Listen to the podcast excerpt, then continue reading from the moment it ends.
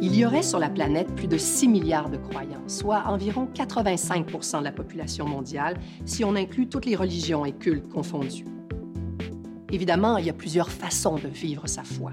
Mais au-delà de ça, je me demande qu'est-ce que ça veut dire exactement croire et la foi religieuse, pourquoi est-elle en baisse dans plusieurs pays occidentaux, notamment au Québec?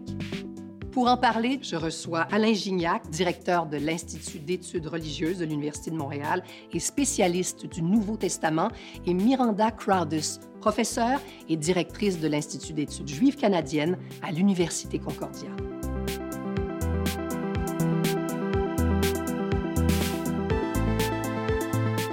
Savoir Média présente en collaboration avec le Centre interdisciplinaire de recherche sur les religions et les spiritualités de l'Université de Montréal, le sacré et la cité. Croire, ça veut dire quoi? Animation, Myriam Wojcik. Réalisation, Sébastien Goyette.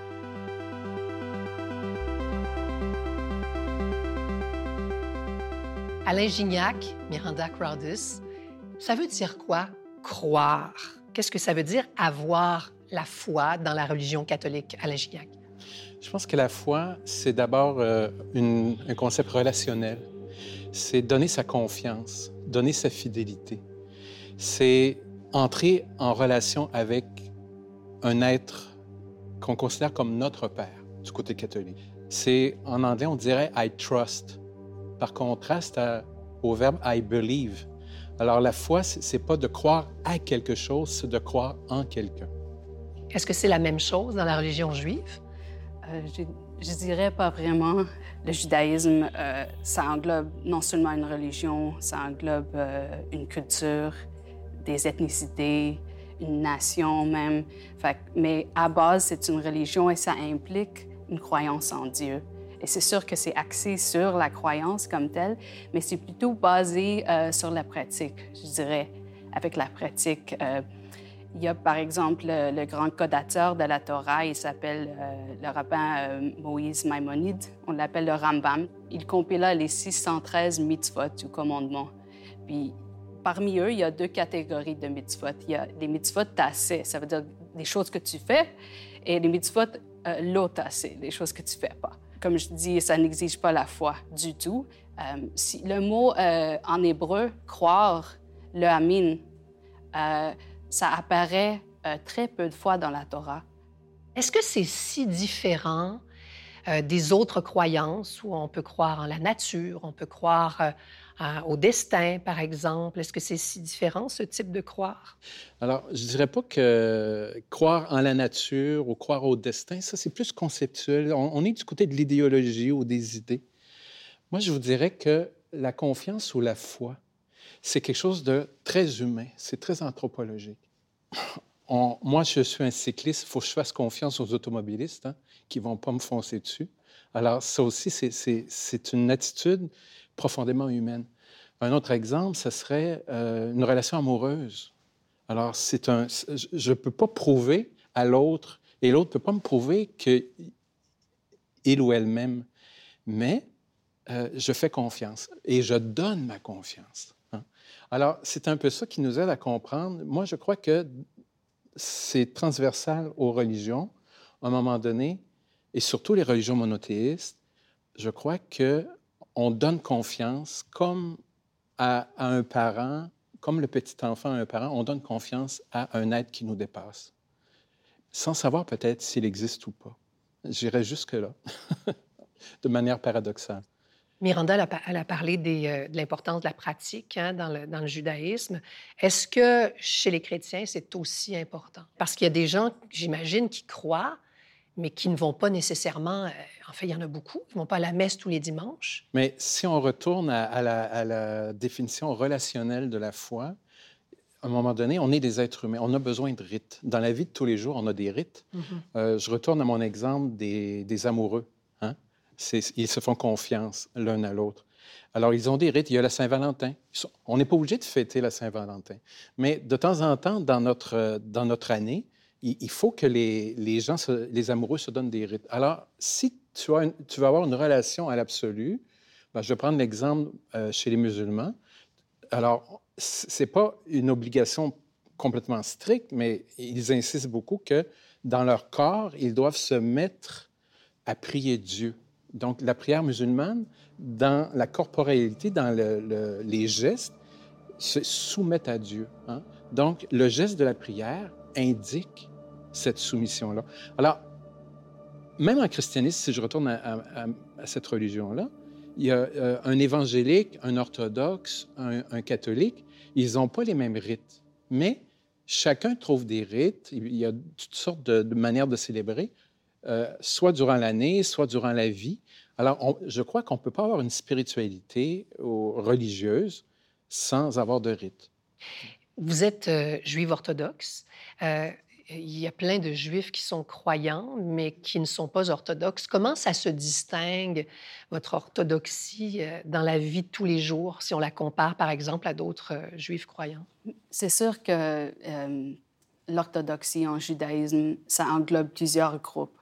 Et moi, euh, je me considère comme orthodoxe moderne, mais quand même, euh, en réalité, peut-être transconfessionnelle, mais plutôt ça. C'est un peu compliqué, mais il y a plusieurs groupes. Il y a, euh, je ne sais pas comment ça se traduit, les, les black coats, les, les manteaux noirs, je ne sais pas, les chassidim, mais parmi eux, il y a aussi, même ici à Montréal, il y a peut-être 12 groupes différents de chassidim. c'est assez, c'est assez compliqué. mais je pense ce, que, ce qui nous unit, euh, c'est qu'on suit les 613 mitzvot. On fête le Shabbat. Aujourd'hui, le, le, Shabbat commence à 6 heures. Nous allons à la synagogue, je demeure avec la famille, je n'utilise pas l'électricité, je ne conduis pas mon, euh, ma voiture. Fait le Shabbat, les fêtes, euh, manger la nourriture cachère, il y a d'autres règles aussi, mais on suit ces règles-là. C'est ça qui nous unit comme orthodoxes. Mm-hmm. La religion, la vie spirituelle, qu'est-ce que ça apporte dans la vie des croyants? Oh, vous posez une grosse question, hein?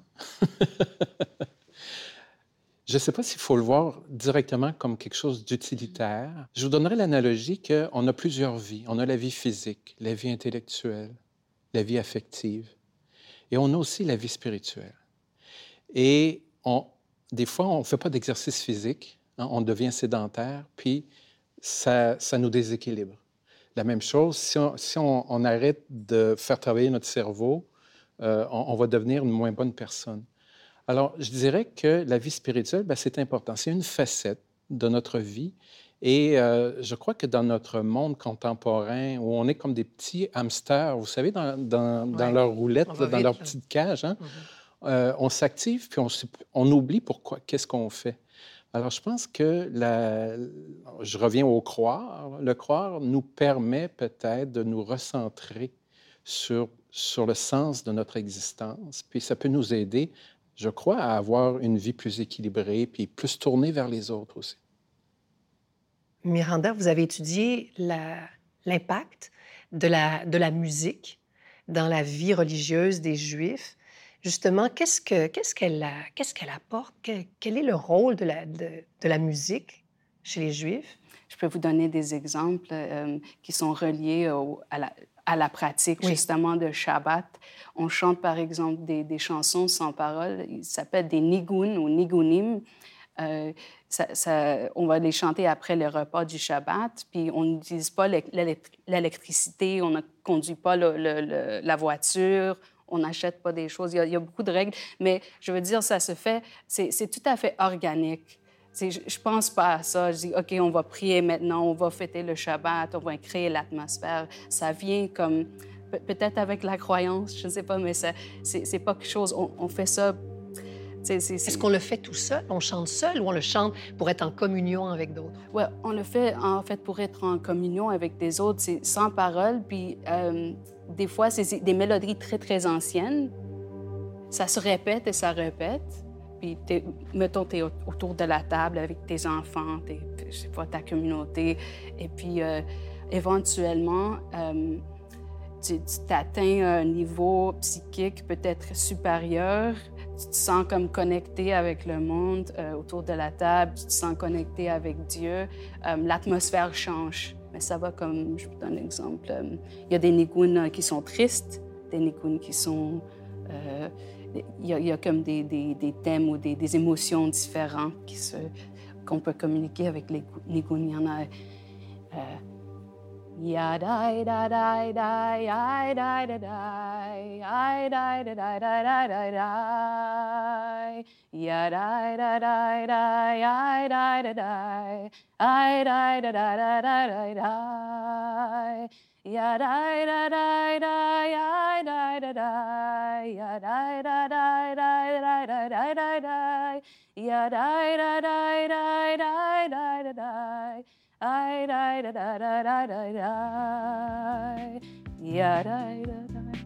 c'est tellement beau, c'est magnifique, c'est magnifique.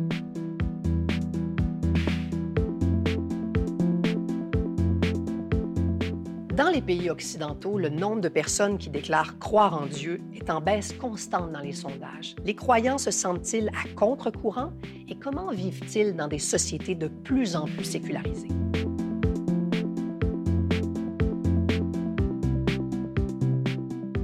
Il y a eu un sondage euh, Léger le devoir qui a été réalisé en 2021 et on demandait aux gens au Québec, est-ce que vous croyez en Dieu? Et la moitié des gens au Québec ont dit non. Comment vous expliquez ça, Alain Gignac?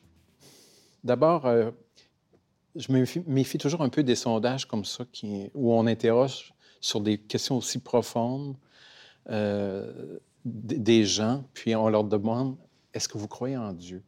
À ce moment-là. Mais sur toute une vie, ça peut, ça peut bouger. Hein? Mais en je dirais qu'aujourd'hui, on a peut-être un, mode de vie. Euh, on, vit dans une culture séculière, c'est un fait. Je pense que c'est une tendance. Et donc, euh, on n'a plus besoin certainement de la religion comme béquille ou de la religion comme euh, réponse à nos questions, comment fonctionne le monde. Donc, Dieu est, plus une réponse euh, et devient peut-être inutile dans la vie des gens, d'une part. Je dirais aussi qu'au Québec, ben, on a mis, euh, entre parenthèses, la religion, on l'a rejeté. Il y a eu des, je dirais, des abus, euh, puis en fait, puis concrètement, des abus de pouvoir, des abus spirituels, des abus sexuels. Et c'est pas pour rien que les gens ont été ébranlés par ça. Donc, du côté du Québec catholique, euh, c'est certainement un élément de réponse hein, pourquoi on arrive soit à l'agnosticisme, qui est ne pas avoir d'opinion sur Dieu, puis euh, certainement aussi euh, une question d'athéisme, qui est de ne pas croire en Dieu. Puis je rajouterais peut-être aussi que moi, je m'interroge dans la chrétienté que moi, je n'ai pas connue d'une autre époque, qui était une espèce de contrôle social. Tout le monde faisait ça. Mais est-ce que les gens avaient une spiritualité? Est-ce que les gens avait vraiment une relation à Dieu. Où on faisait ce que, ce que tout le monde faisait. Il y avait peut-être beaucoup de conformisme aussi. Et ça, c'est vrai euh, donc au Québec, chez les catholiques, mais je regardais les statistiques en Israël. Puis même en Israël, 65 mm. des gens se disent non religieux ou athées. Est-ce que ça vous étonne? Pas vraiment. Je dirais que là-bas, le, calendrier est basé sur les fêtes juives. Fait que même, même si tu dis que tu crois pas, tu vas quand même être avec tes parents. Tu vas, même si tu es un Israélien, disons laïque ou séculier, tu, vas quand même faire de quoi pour les fêtes. C'est quand même à l'intérieur à l'intérieur d'eux, même s'ils se disent pas croyants comme tels. Ça fait partie des traditions de l'identité. Puis même si on vit à Jérusalem, par exemple, les restaurants le samedi, il n'y en a presque pas d'ouverts, par exemple. Oui, ça c'est en premier lieu. Puis, puis aussi, je trouve qu'il y a beaucoup de, de gens là-bas qui expriment leur judéité comme à travers la musique. Ou, puis ils sont pas nécessairement croyants officiellement, ou à travers la danse, à travers d'autres manières que les mitzvot. Fait que c'est ça. Puis deuxièmement, c'est peut-être relié à ce que Alain vient de dire euh, au Québec par rapport avec euh, Québec, c'est que euh, il y a les communautés qui sont super religieux, mais leur rabbi, c'est pas un rabbin, c'est le chef de la communauté, leur permet pas de répondre au sondage. Fait que c'est sûr que moi, moi je, je, me demande ces, ces, statistiques, statistiques-là, d'où ils viennent exactement.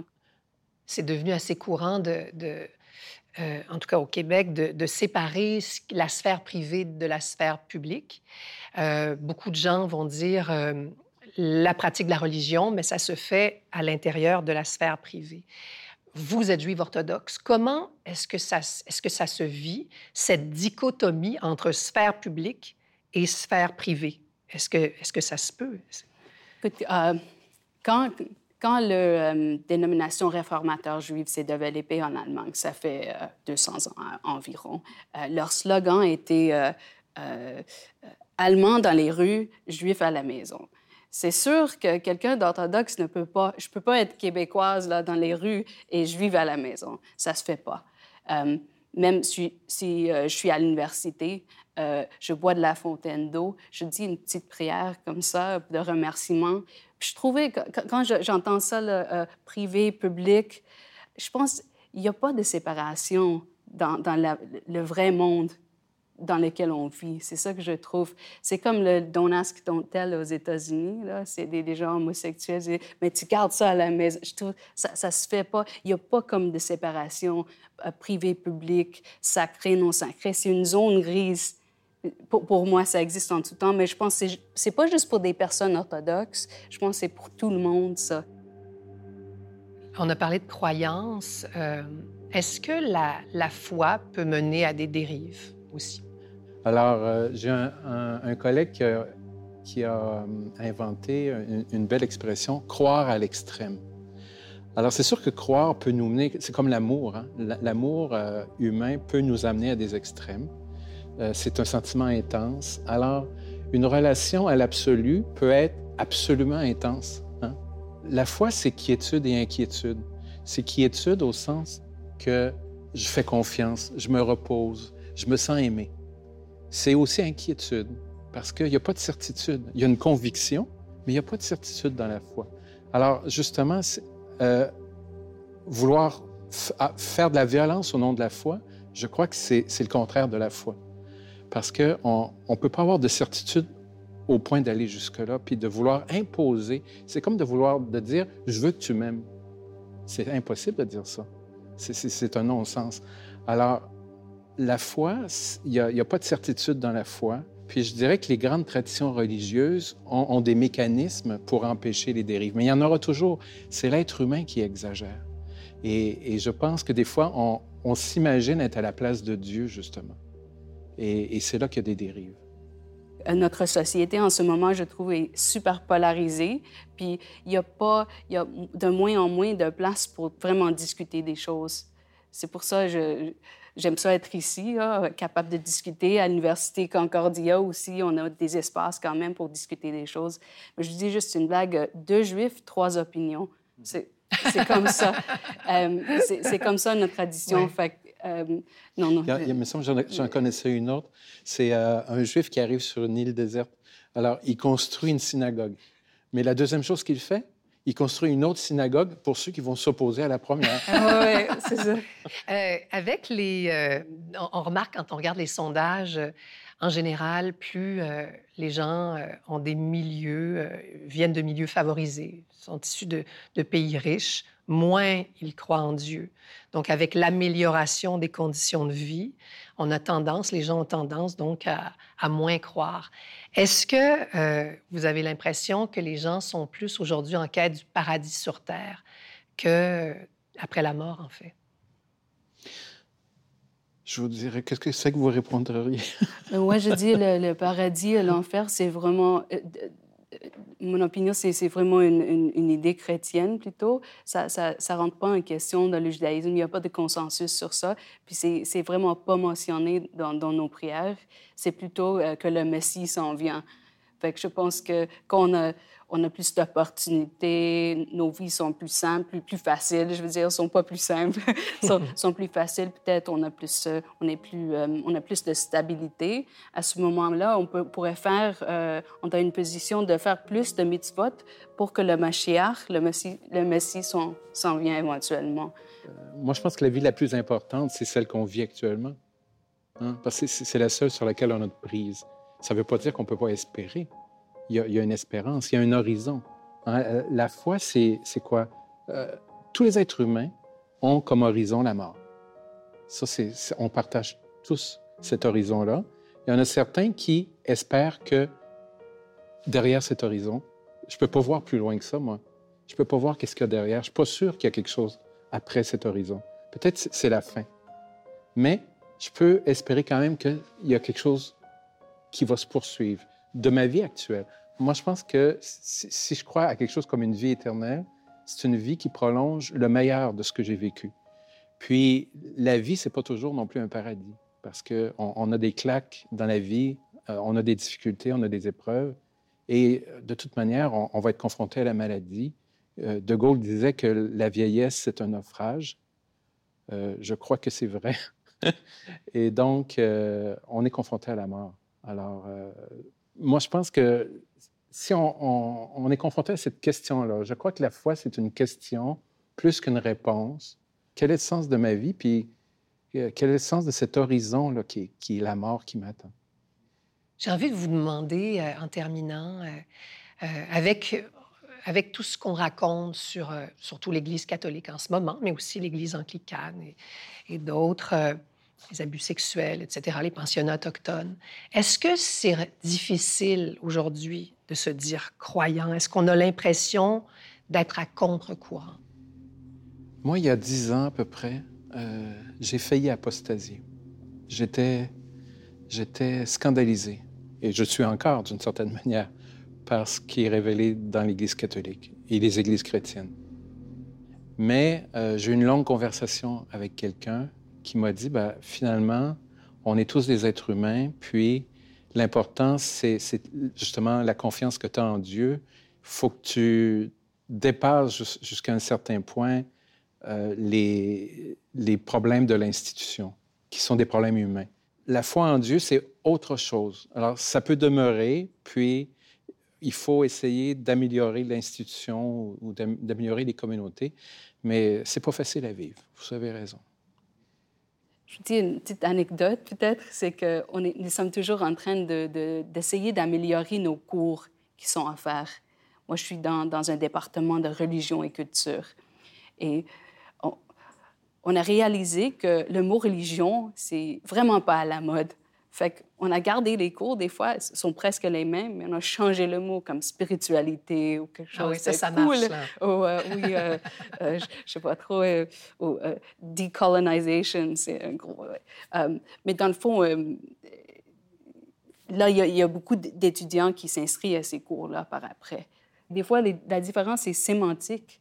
C'est juste une question des mots utilisés et non ce qui se passe réellement dans le monde le discours, si, vous voulez, euh, je pense qu'on on devrait, en tant que professeur, comme, des gens impliqués dans la communauté, au Québec, on devrait peut-être changer les mots pour qu'on puisse avoir accès à ces jeunes-là, pour, leur parler, euh, pour qu'ils ne soient pas gênés d'admettre euh, leur croyance en Dieu ou en autre chose, leur spiritualité. Merci, merci beaucoup. Nos invités aujourd'hui étaient Miranda Crowdus, professeure et directrice de l'Institut d'études juives canadiennes à l'Université Concordia, et Alain Gignac, directeur de l'Institut d'études religieuses et membre du Centre interdisciplinaire de recherche sur les religions et les spiritualités de l'Université de Montréal. Animation, Myriam Wojcik. Réalisation, Sébastien Goyette. Recherche, Karine Côté-Andréetti et Hélène Lorrain. Prise de son, Christophe Morel, Technicium Rec Inc. Production déléguée, Anne-Marie Simard. Direction générale et production exécutive, Nadine Dufour. Cette émission est disponible à la télé, en ligne et en balado-diffusion. Elle est produite avec la participation financière du Centre interdisciplinaire de recherche sur les religions et les spiritualités de l'Université de Montréal et en partenariat avec le gouvernement du Québec.